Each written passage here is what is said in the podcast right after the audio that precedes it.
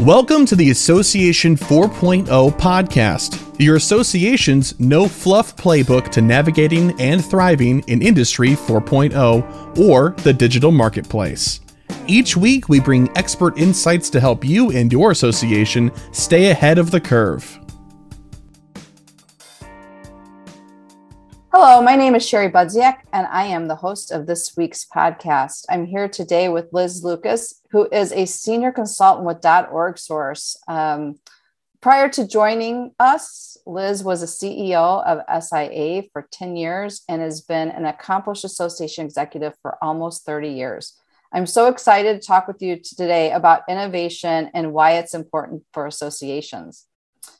Um, as a note, our .org Community Innovation Summit event takes place on June 9th. And so innovation is a topic that is front and center for us today. Um, so thank you for joining us, Liz. Yes, thank you, Sherry, for having me here to share my passion for innovation and how innovation can help associations renew, stay relevant, and provide greater value to its stakeholders for long term success. So, why do you feel innovation is important for associations? Well, innovation is important because it ultimately helps to ensure the association's long term success. Successful innovation models typically feature programs that focus on financial growth from the onset. So, while the world is emerging from the past century's great health disruptor, we are also facing several other unknowns, such as the economy, climate change, and geopolitical realities. A culture of innovation will help an association become resilient, generate new revenue streams, and succeed under any conditions. Entities that remain viable and relevant depend on continual assessment and renewal, and associations are no different. In 2018, there was an ASAE Research Foundation report on innovation in associations. And this study found that there is a correlation between the overall innovation efforts and the success of an association. You may want to check this uh, report out at the foundation.asae.org forward slash research forward slash leadership forward slash innovation.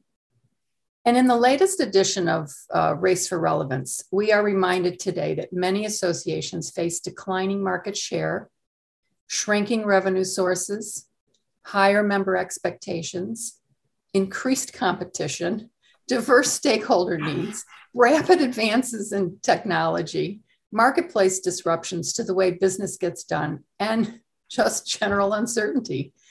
So, in times like this, associations need all the advantages that they can get, and innovation is shown to increase an association's success.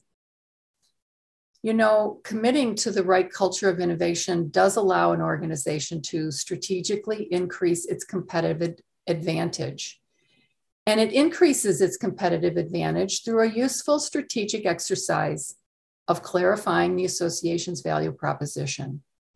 A strong value proposition, one that is truly lived, will channel activities and resources into increasing the association's value to their stakeholders. And this increased value to stakeholders results in an increase in an association's brand, its reputation, its profits, and its long term success. Lot to be had for innovation. Yeah, for sure. Um, so, what do you see as critical for creating a culture of innovation? I know you've you know you've had um, a couple great um, uh, CEO um, tenures um, in your career and have created kind of these cultures of innovation. So, I kind of want to get from you, you know, what um, you feel is critical to creating that sort of environment. Sure. It, it sounds simple, but like most things in life, it's not enough to say it. You have to be intentional. Just like creating a culture of DEI is intentional, so too should an association's leadership be intentional about creating a culture of innovation.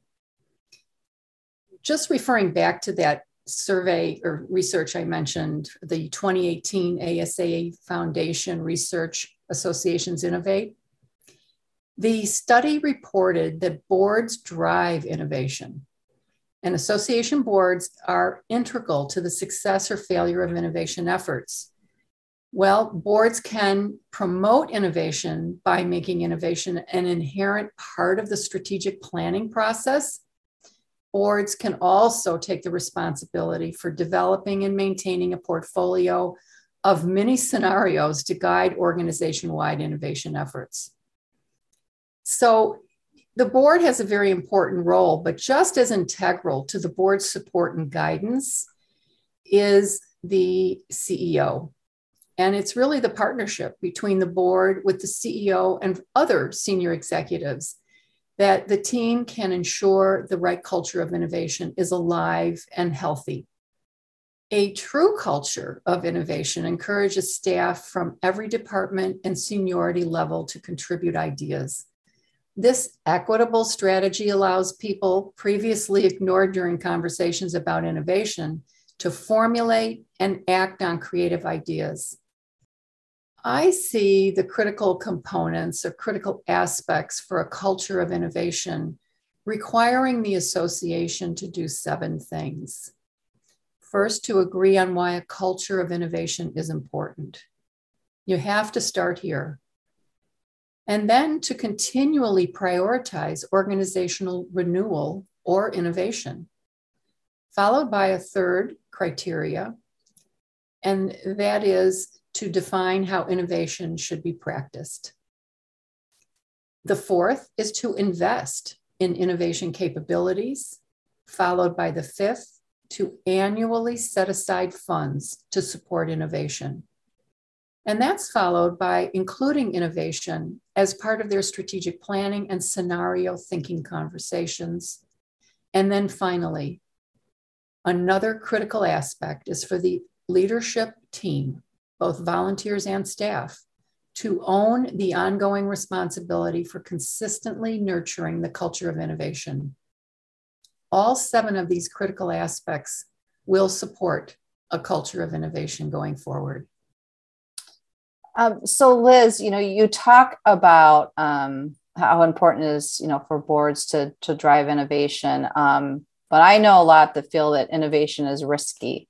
So, how do you get boards to become more risk tolerant?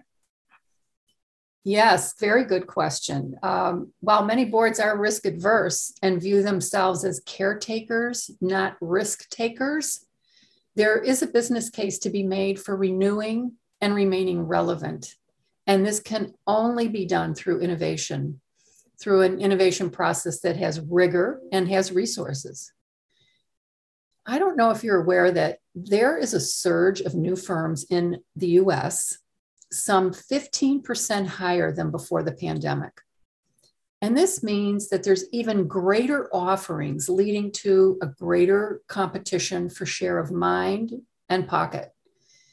Making a business case for a culture of innovation is paramount to an association's resilience and its long term success.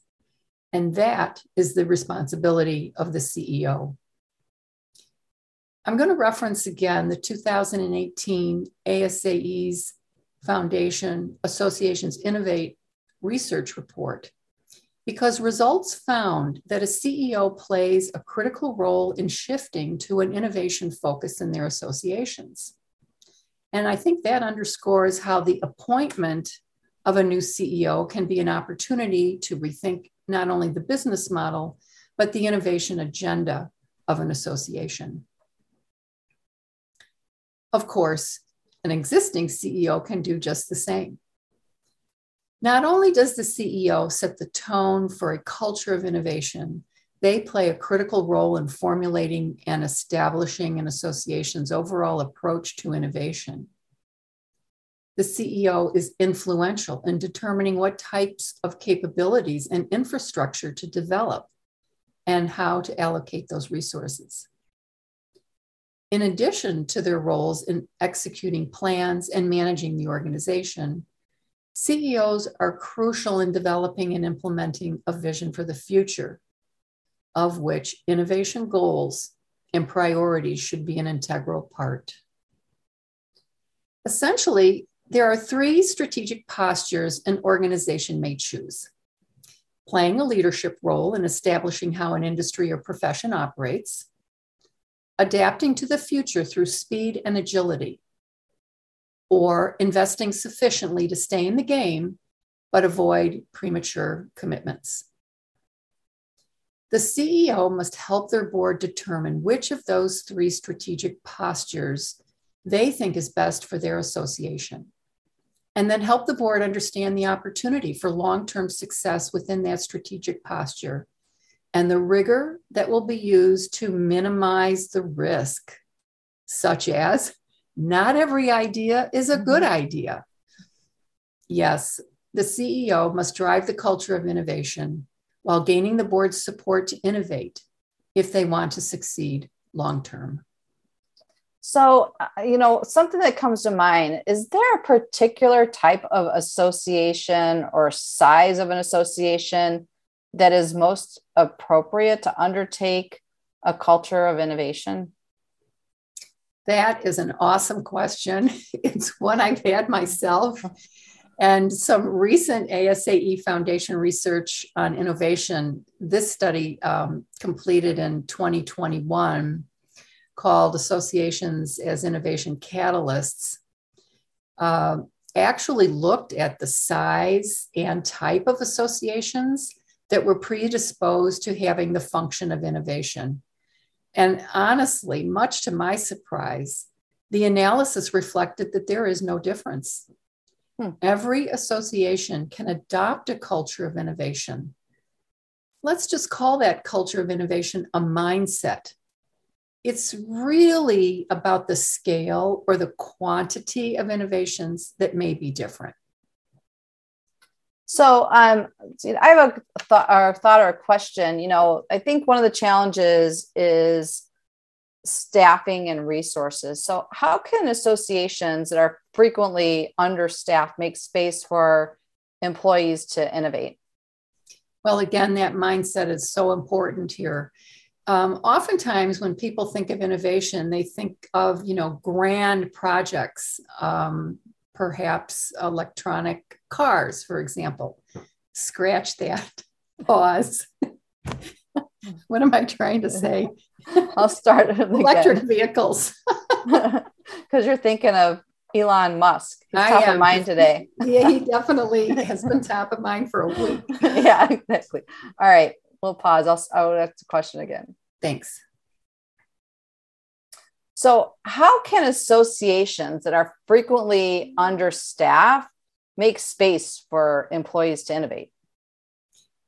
Yes, that's a, another very good question. Um, you know, again, innovation and a culture of innovation is really about having a mindset. It doesn't have to be some grand innovation project, something to the level of electronic vehicles, for example. Um, it doesn't need to be what some may have heard of as a skunk works, where there's an entire team of people that are devoted secretly to finding the next big innovation. It can be as simple as keeping your eyes and ears open to what your stakeholders are experiencing and what they say they need, and then speaking up and acting on these fresh ideas. Deloitte just published a study that echoes this very thought. The study found that high growth companies seem to spend less time looking inward, and they're more apt to lead with need, prioritizing the uncovering of member and stakeholder issues more than a broader set of companies typically spend on innovation. So, what we're saying here is that Deloitte found that the time spent looking outside and prioritizing your member and stakeholders is more important than looking inside. There's an age old method of management where you evaluate how you spend your day and you look for how to do your work differently with a goal of freeing up maybe 10 to 20% of your time to pursue new ideas. And you know, it's not easy for all staff to actually make this happen. But the exercise will uncover time that may be used to seek out fresh ideas and test their viability. And it also makes sense to take an inventory of all those kind of unofficial projects that may be underway because staff or volunteers have been able to cobble together enough resources from existing budgets. So, keeping track of such innovation projects and reporting on those can show that innovation is actually alive and well in your association. Then it becomes a matter of building on that to intentionally direct the culture of innovation so that innovation supports the stakeholder demand rather than the blue sky ideas. Demand driven ideas that support the value proposition of the association and that are properly financed and measured for whether they add value as intended is going to evolve your culture of innovation, even if you feel you are understaffed. So, where do associations find the financial resources for innovation? Or do you have examples on how various groups are managing um, the additional expense?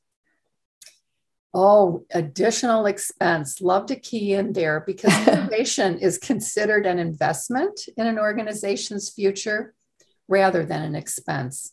And so, again, that goes to mindset because typically an innovation needs seed capital to get started.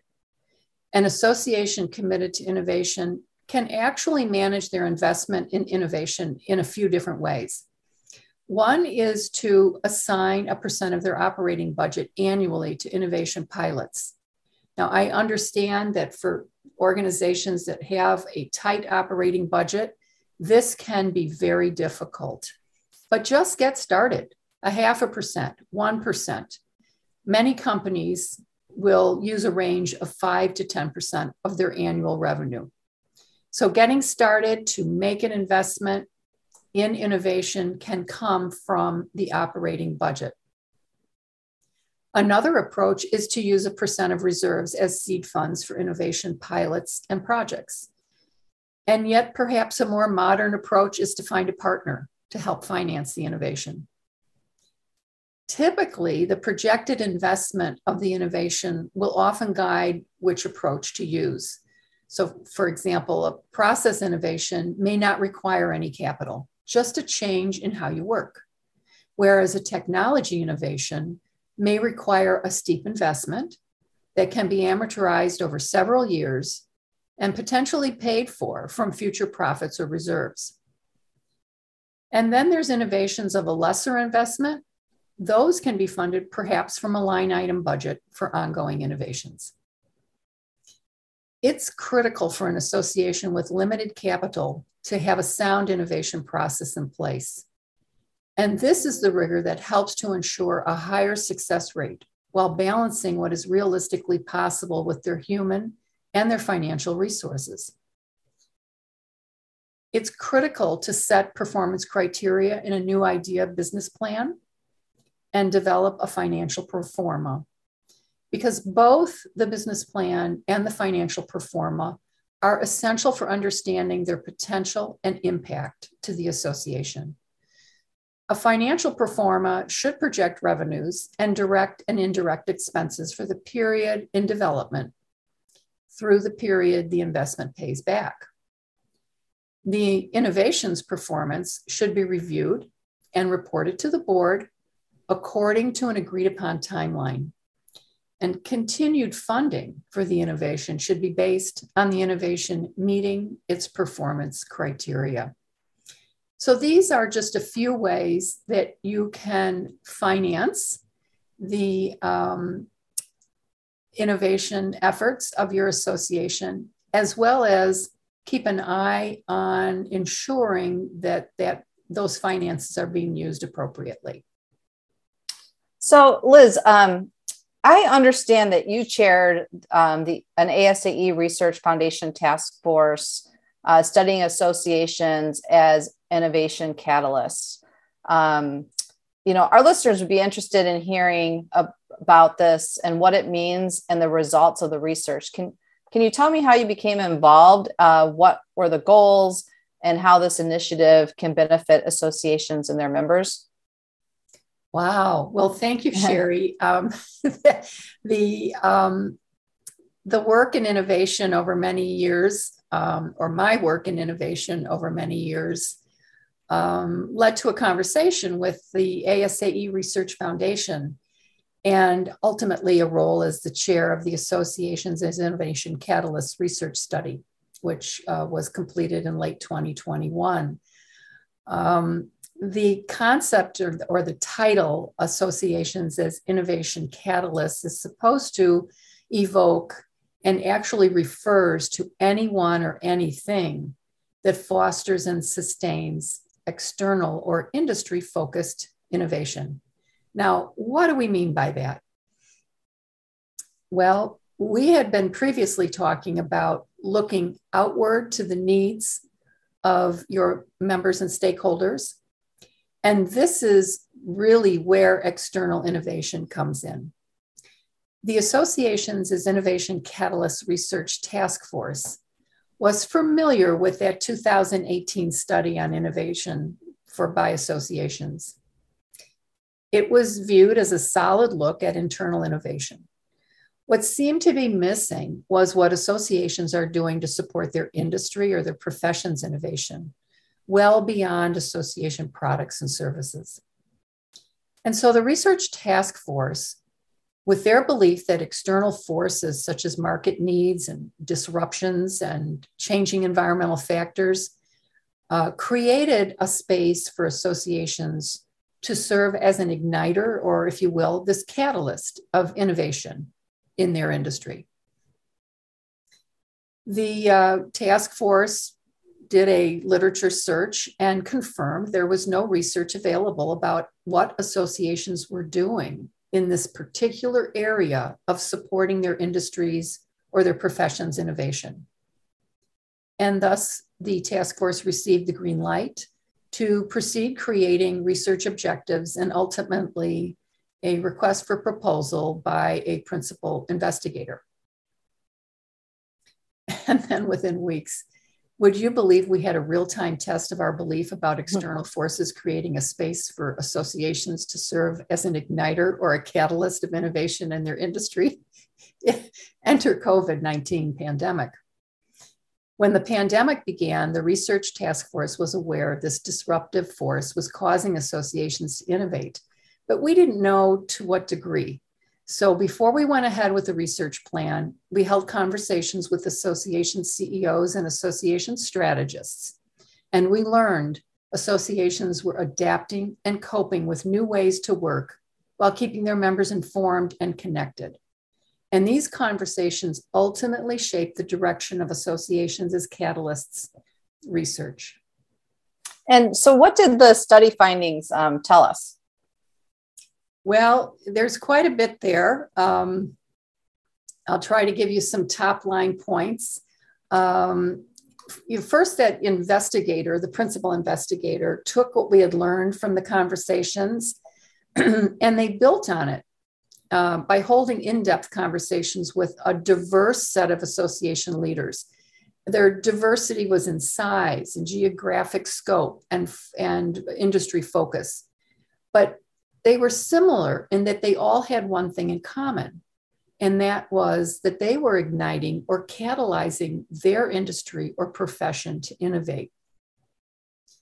And through those individual conversations, the um, and a field survey, the principal investigator ultimately identified eight different roles carried out in external or industry focused innovation.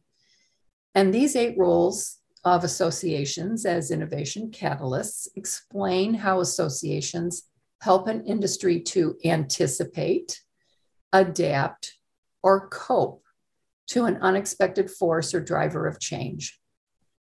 There are specific roles associated with each of these three phases. Now, ideally, an association would choose one role in each of the three stages of anticipation, adaptation, and coping. That would help them support their industry or their profession's resilience. The study also found that it of those three stages, most associations are more focused on coping and adapting than on anticipating. providing an opportunity for associations to add value to their members and stakeholders. The study results also indicated that there are three essential components of association culture required to pursue external innovation. And I think this is really fascinating a data driven focus. We all want to be there, but actually getting that data available and having it in front of us to make decisions is absolutely essential. Another essential component is an openness and a collaborative spirit. And finally, I've mentioned mindset several times, and it's a mindset of experimentation and a learning spirit. The study results suggest that 66% of associations should strengthen data driven. Yet another opportunity for associations to add value. Interview data also indicated three components of association capabilities required to pursue external innovation. And those capabilities are informing, organizing, and supporting. The interview data indicated that associations do lag behind in informing capabilities when compared with organizing and supporting. So, this is an opportunity for the CEO to bring those capabilities online as support of their innovation culture. Associations that choose to help their industry or profession anticipate change while informing the industry about future change with hard evidence will position itself as contributing to external industry focused innovation. And such a strategy will strengthen the association's value proposition to its stakeholders while gearing up for long term success. You know, associations do have a very important place in our society. And if you want your association to thrive, not just survive, I encourage our listeners to read more about this research at foundation.asaecenter.org forward slash research forward slash leadership forward slash innovation. That's great, Liz. Um, really appreciate this information. And I would also, I guess, encourage our listeners if they're a CEO or a board that is looking to innovate um, and looking to kind of apply um, some of the things that you talked about today um, and gain some insights from your experience that they can um, contact you as well at, at elizabeth at orgsource.com um, to see how you can help them now that you're you're on the other side as a consultant yes and it's wonderful eager uh-huh. to share my knowledge and expertise with all so it's been been great. Um, I loved hearing about the research um, and the important work that was um, done through the ASAE Foundation. Um, any final thoughts before um, I let you go today, Liz? Just that uh, remember that an innovation culture is really a mindset and it is intentional. And just having that frame of reference will help you begin the necessary steps for long term success. Great. Well, thank you so much. Uh, I appreciate your time today, and we will talk with you again soon.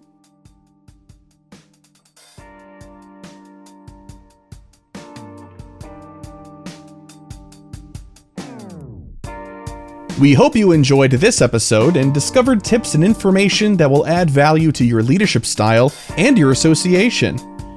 .org Source specializes in positioning teams for success with solutions for technology, strategy, and marketing. Please contact us at info at orgsource.com or visit www.orgsource.com to find out how to keep your organization on track to Association 4.0.